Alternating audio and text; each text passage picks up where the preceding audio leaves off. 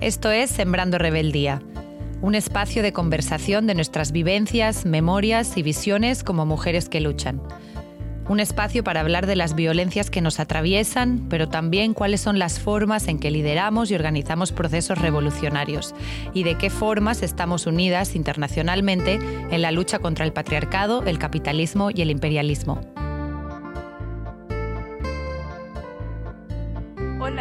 Es Claudia de la Cruz del equipo de People's Forum. Hoy damos la bienvenida a Nieves Aires, ex prisionera política de la dictadura de Pinochet en Chile ex militante del Ejército de Liberación Nacional y unidades de seguridad del presidente Allende. Actualmente viviendo en el sur del Bronx, Nieves es cofundadora de la Peña del Bronx y Trabajadoras por la Paz. De antemano advertimos que este audio puede ser especialmente sensible para algunas personas. El audio tiene referencias a actos de violencia sexual y torturas.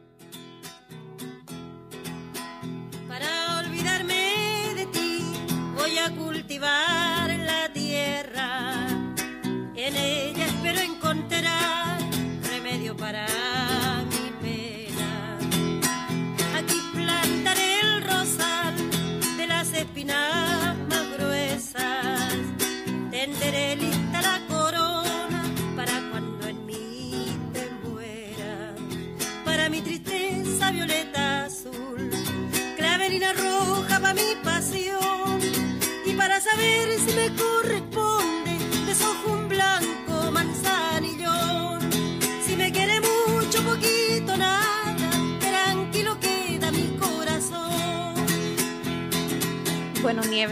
ante todo, darle la bienvenida eh, al programa radial que estamos implementando desde el foro. Usted siempre ha sido una esperanza para muchas mujeres, un ejemplo.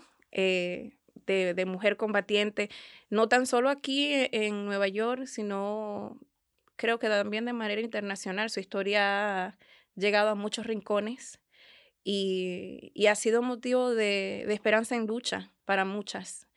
Entonces agradecemos el, que haya podido tomar tiempo para estar con nosotras. Queríamos saber un poquito más eh, y compartir un poquito más con la audiencia quién es Nieves Aires. Eh, bueno, yo provengo de una familia revolucionaria. Mis abuelos fueron los primeros, em, junto a Recabarren y Laferte, los líderes en Chile de los movimientos revolucionarios. Entonces mi abuelo Alejandro y mi abuela Rosa, eh, ellos participaron en ese movimiento y fueron muy activos. Cuando se crearon los primeros movimientos revolucionarios en el norte del país, las mutuales y después en el Partido Comunista y otros movimientos más. Después viene la generación de mi mamá, de mi papá, que junto a Salvador Allende y otros dirigentes de esa época fundaron el Partido Socialista. Y después viene la generación eh, mía, en que pertenecimos a movimientos revolucionarios como el Movimiento Izquierda Revolucionario de Chile. Además me crío en la época de los años 60, 70, cuando fue toda esta euforia en América Latina y el mundo de las reformas universitarias, como ejemplo en, Francia, después las reformas en América Latina, la Revolución Cubana, em, la guerra de Vietnam, el movimiento hippie. Em, se crea la, inventa la pastilla anticonceptiva, que eso fue una revolución para nuestra época y de, liberación, em, pero a la vez con un machismo muy fuerte. O sea, había esa, todo este movimiento grande, pero el machismo muy, muy fuerte. Y entonces en ese medio me, me desarrollo, después viene, tiene un movimiento secundario, fui dirigente de, mi liceo, el liceo número uno de niñas, que era en esa época dentro de la Federación de Estudiantes de Chile, el único que nunca apoyó ninguna cosa.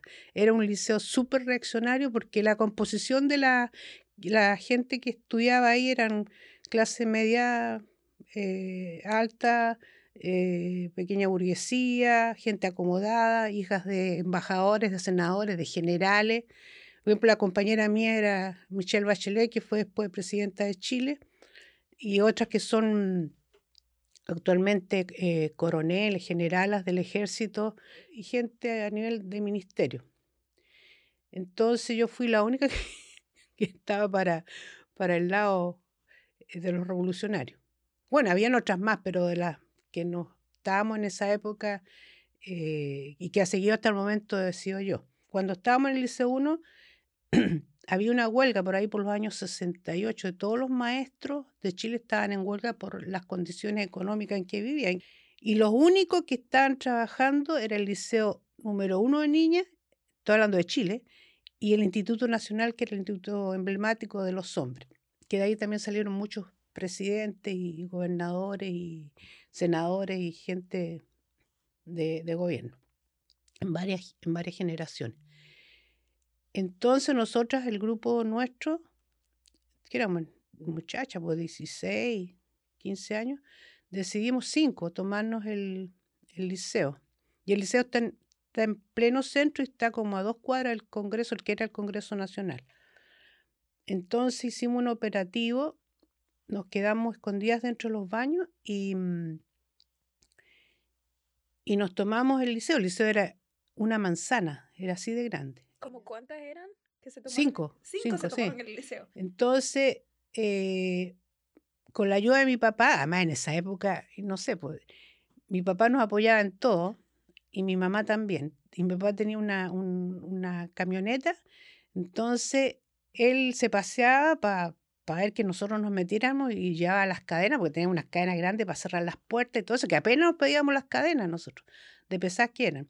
Y cerramos todas las entradas principales, entonces, y nadie más sabía, nadie más. Y entonces mi papá iba dando vueltas para chequear qué pasaba, hasta que bueno, al final ya nos tomamos el liceo y, y bueno, llega el otro día estaba todo paralizado. Y nosotros ya, además en esa época no había ni internet, no había ninguna cosa, ni teléfono celular. Entonces mandamos avisarle a otros compañeros que no habíamos tomado el, establecimiento. Ah, pero nos apoyó el Instituto Nacional, porque en esa época, no sé si ahora, eh, siempre los liceos de mujeres con liceos de hombres se, se hacían pareja, ya para trabajar. Entonces, el que era nuestra pareja era el Instituto Nacional. Y mm, bueno, fue el escándalo porque no pudo entrar ninguna, se paralizó todo, por ahí era una vía donde pasaban todos los vehículos, los, los buses y todo eso, entonces se, se, paró todo y mm, yo estábamos en el segundo piso con un balcón hacia afuera y a mí me empuja la compañía que yo tengo que hablar, si yo, ¿qué voy a hablar? Habla tú. Bueno, la cuestión que me decidieron que yo hablara. Y ahí me tuve que dirigir a toda la, a toda, estaba todo el liceo afuera, pues las principales, la directora, todos los maestros, todo eso. Y entonces yo escuchaba que la principal, la directora le decía a las demás, no te dije yo que era la nieve, te dije yo que era la nieve. Bueno, la cosa que ellos llamaron a las tropas especiales que habían en esa época, los carabineros, que son como el SWAP, y mm, mi hija, y nos encierran nosotros nos metimos dentro de la dirección de la oficina y la, y, los, y la policía, los carabineros, nos bombardean con gases lacrimógenos por las ventanas. Y nosotros nos estábamos asfixiando, pues nos podíamos morir ahí. Pues así que eh, salimos. Ah, no, pero antes de eso, yo estaba en el segundo piso y yo veo que viene por un lado, por el lado izquierdo, avanzando las tropas especiales, que son unos bueno, son especiales porque son los hombres más grandes que, eh, y forzú y todo eso que eligen ellos con armamento. Por el lado izquierdo venían avanzando y por el lado derecho, por dos puertas que habían. Y yo la única alternativa que tenía, porque ahí me hicieron la encerrona, era tirarme el segundo piso para abajo. Y me tiré, pues. Y en el momento, bueno, uno no siente dolor, no siente nada, porque la adrenalina está full y salí arrancando y ahí fue cuando nos metimos con las otras compañeras, para, según nosotros, para protegernos en, en, el, en la oficina de la directora. Bueno, y ahí nos bombardearon y tuvimos que salir. Entonces se enteraron los, los parlamentarios de izquierda. Eh, yo tenía un tío senador que se llama Ramón Silva y estaba la hermana de Salvador Allende y otros del Partido Comunista y nos fueron a, a, a proteger allá, ayudarnos. Y nosotros estábamos enfurecidos porque según nosotros no nos había resultado. Pero claro, no había resultado porque paralizamos el liceo, el, mundo se enteró de que estábamos nosotros apoyando a, los maestros y que el Instituto Nacional de Hombres nos había apoyado. Bueno, la cosa es que nos llevaron al Congreso y, y ahí nos tuvieron, nos aislaron porque eh, eh, nos iban a llevar detenidas. Entonces ellos se opusieron. Además, la, la Laura Allende, que era la hermana del presidente, había estudiado ahí. De ahí vieron las movilizaciones, fueron a apoyarnos, a saludarnos, y de ahí tuvimos que salir marchando a eh, eh, demostrar al movimiento que nosotros habíamos integrado y nos habíamos defendido la causa de los, de los maestros. Y, y siempre tenías que, que, que bregar con, con la cuestión del acoso, con, el- con la cuestión de, de la comida, de la lavar la ropa. Y, y yo siempre, y me acuerdo siempre de las mujeres zapatistas cuando hicieron una revolución dentro de la revolución. Y nosotros teníamos que hacer, dentro de todo lo que estaba pasando, una revolución dentro de donde estábamos para que los compañeros pensaran y se dieran cuenta que, eh, que teníamos las mismas condiciones y vivíamos, eh, los, además vivíamos en los mismos lugares y teníamos nuestra historia y todo eso. Después viene el golpe militar, bueno, yo caigo, caigo presa, prisionera con mi papá, mi hermano, mis tías, mis otras hermanas, y, y eso se vuelve a repetir y, por supuesto brutalmente en los militares. Porque me acuerdo cuando estábamos, en, nos tenían en la tortura y nos golpeaban, ellos nos encaraban y nos decían, ustedes las mujeres no tienen nada que estar metidas en esto, para eso están los hombres y ustedes están para, para la casa no para cuidar los, los, los niños. Y nosotros, nadie, yo que recuerde, ninguna mujer se quedó callada, siempre se lo respondía. Bueno, y por supuesto que nos pegaban y nos, nos, nos sacaban la, la murienda. Además tenían un- una fijación con las mujeres que, que em, de destruirla y aniquilarla más, las que teníamos, éramos agraciadas físicamente. No sé, era una, una cosa así de destruir, de destruir, de destruir. O Pues, sea, a, to- ah. a toda la- la- Las mujeres. la- la- las mujeres. Pero, y a los hombres también los atacaron sexualmente. Pero puede ser que esa ficción quizás haya sido por el hecho de que la mujer reproduce vida. O sea, Sí. sí, de que no que, o sea, usted una vez había dicho que también le decían que no quería. No, sí, bueno, e- esa fue una política de Estado Sí. eh, en la cual decidieron, hicieron de que todas las mujeres que estaban en edad reproductiva eh, fueran destruidas nuestras vaginas. Eso lo hicieron. Lo hicieron conmigo, con miles, miles de mujeres. Entonces, porque en Chile no hubieron nada 100, ni 200, ni 300 violadas. Fueron miles a través de todo Chile que fuimos eh, abusadas y violadas sexualmente. Entonces, esas eran políticas de Estado que tenían generalizada para todos. Fue increíble porque hubieron compañeros que nos dijeron que nuestros testimonios eran morbosos. Entonces, imagínate, si un compañero te dice eso, ¿qué le hay a pedir tú al, al Al mundo, milico, al mundo, al resto de la demás gente que, qué opinión tienen? Entonces, ellos, oye, pero si eso es lo que ocurrió, ¿de qué otra forma se va a contar si eso fue lo que pasó? Y los morbosos fueron los que hicieron Claro. el acto. Entonces, em, entonces tú te encuentras con eso que tienes que enfrentar a los propios compañeros, estoy hablando de ahora. Nosotros tuvimos 47 años denunciando desde el campo de concentración todos estos apremios que hubieron contra las mujeres y contra nosotros, los abusos, las violaciones, todo eso, siempre. Y ahora pasan seis años y recientemente hay un estallido social en Chile.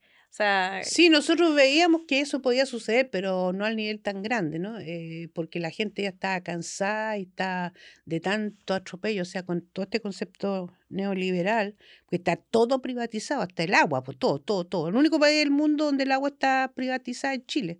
¿ya? Y, los bosques, y la flora, y la fauna, y bueno, todo. Entonces, las pensiones de, los, de, los, de la gente de la tercera edad, la, las escuelas, la universidad, todo, todo, todo, todo. Bueno, para eso Pinochet creó la constitución. po.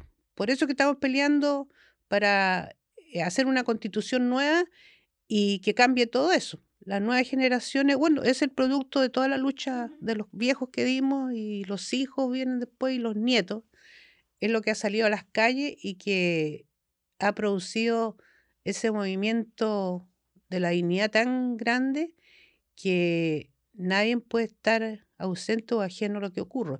Y se despierta también toda la movilización gigante de, de las mujeres por em, el derecho a, la vida, por el derecho a, a, la igualdad, por el derecho de muchas cosas que estamos excluidas las, las mujeres. Es que el rol, o sea, por lo menos en, la, en, en, en, esta, en estos últimos meses, el rol de la mujer dentro de lo que ha sido el cerzamiento social en, en, en Chile ha sido fuerte, o sea, no tan solo con las tesis, mm. pero hay mujeres que están en la primera y en la segunda línea. Sí, o sea, no, yo te nombro lo de las tesis porque a nivel mundial ha causado... Sí, un fenómeno. Un fenómeno, por ejemplo, de 10.000 mujeres ahí cantando en el Estadio Nacional eso en la historia nunca se había visto y otras más. Conectando la violencia sexual con la violencia del Estado, que es una, una cuestión que siempre creo ha sido un problema. Sí, siempre existió. o, hacemos la distinción de que hay violencia sexual entre, e, entre dos personas, pero no hay una violencia también a lo que es nuestro género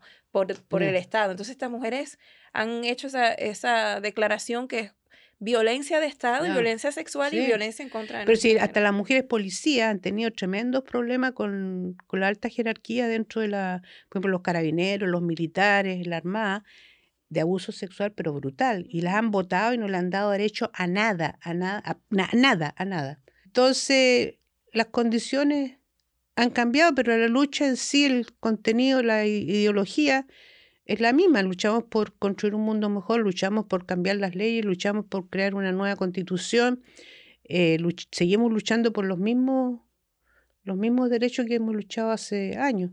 Hay que cambiar el Estado, hay que cambiar el país, hay que cambiar los gobiernos. Y no solamente que tú eduques a, a tus hijos, a tus hijas, en contra del machismo, en contra de todas estas cosas, estas lacras, porque es una política que viene de arriba, a todos los niveles, en la escuela, en las oficinas. entonces, lo que hay que romper es, destruir es el, Estado, ¿ya?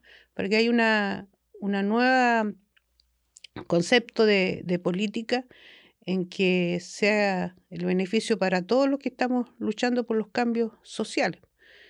Claro. O sea, es importante, yo creo, y como para ir concluyendo, el hecho de que usted menciona la política de Estado, particularmente porque aquí en los Estados Unidos se entiende dentro de muchos movimientos feministas que es una cuestión representativa, que es la representación de mujer en algunos lugares. Mas, sin embargo, no, no es la representación lo que asegura el derecho de, de, la mujer como un ser humano. Y entonces entender la necesidad de desconstruir la estructura que es capitalista, que es para la burguesía, que no es por los derechos ni la dignidad de lo que siempre han sido eh, marginados históricamente, las mujeres, los jóvenes, los mayores. O sea, es importante la desconstrucción de un Estado, el establecer políticas que sí avancen a la clase, a nuestro género, que también, o sea, sea importante eh, trabajar el tema del patriarcado y el tema de la liberación de la mujer en todos los niveles, pero que desde el Estado debe de ser política también. Y, y la importancia de hacer eso.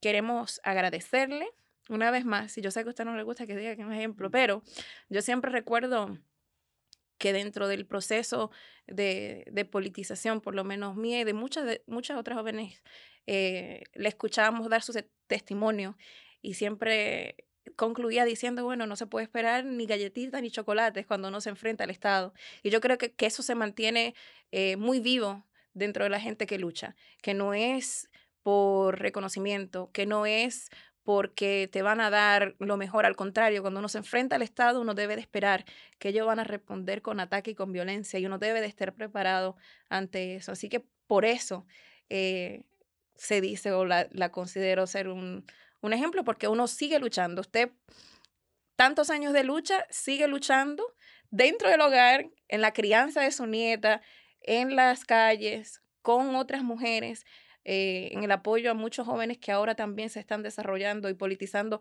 precisamente en este momento por lo que está pasando en Chile, pero también por lo que está pasando aquí. O sea que la lucha continúa, como dicen en Chile, hasta que la dignidad se haga costumbre. Esa es una frase de Bautista Balchower, un dirigente del MIR. Y lo, lo otro es, em, que quería contar yo, que ser feminista es ser anticapitalista, antiimperialista, por supuesto antipatriarcal, porque así es, es como una, e, es una, como la matemática. Entonces, eh, y lo otro también que yo siempre tengo en mente es que al imperialismo, como decía el chino, no hay que creerle nada, ni un tantito así, lo hacía con los dos dedos bien apretados. Entonces, eh, y las mujeres tienen que, yo sé que hay muchas mujeres que tienen miedo, el miedo es muy fuerte. Por ejemplo, lo que yo te explicaba de, de cuando fuimos a dar las declaraciones, denunciar a los, a los militares. Yo fui a hablar con compañeras que eran sumamente revolucionarias, conscientes, y ellas me decían que tenían tanto miedo porque la dictadura dejó tanto miedo y mucha vergüenza y también qué es lo que iba a decir su abuelita, qué iba a decir su nieta, su hija, y no quisieron declarar. Pues eso es bien fuerte y el miedo es fuerte. Pero la gente ha salido a las calles y, y sigue enfrentándose. Así que tenemos que seguir apoyando y orientando y luchando con nuestros antepasados, los viejos y especialmente con los jóvenes, que son los, los que van a dirigir el, el mundo, no hay otro. Y como bien dijo Allende, con toda la fuerza de la historia. no, eso lo dijo Miguel Enrique, con toda la, la fuerza, de, la, historia. Así es. Sí, bueno. Muchas gracias, Nieve.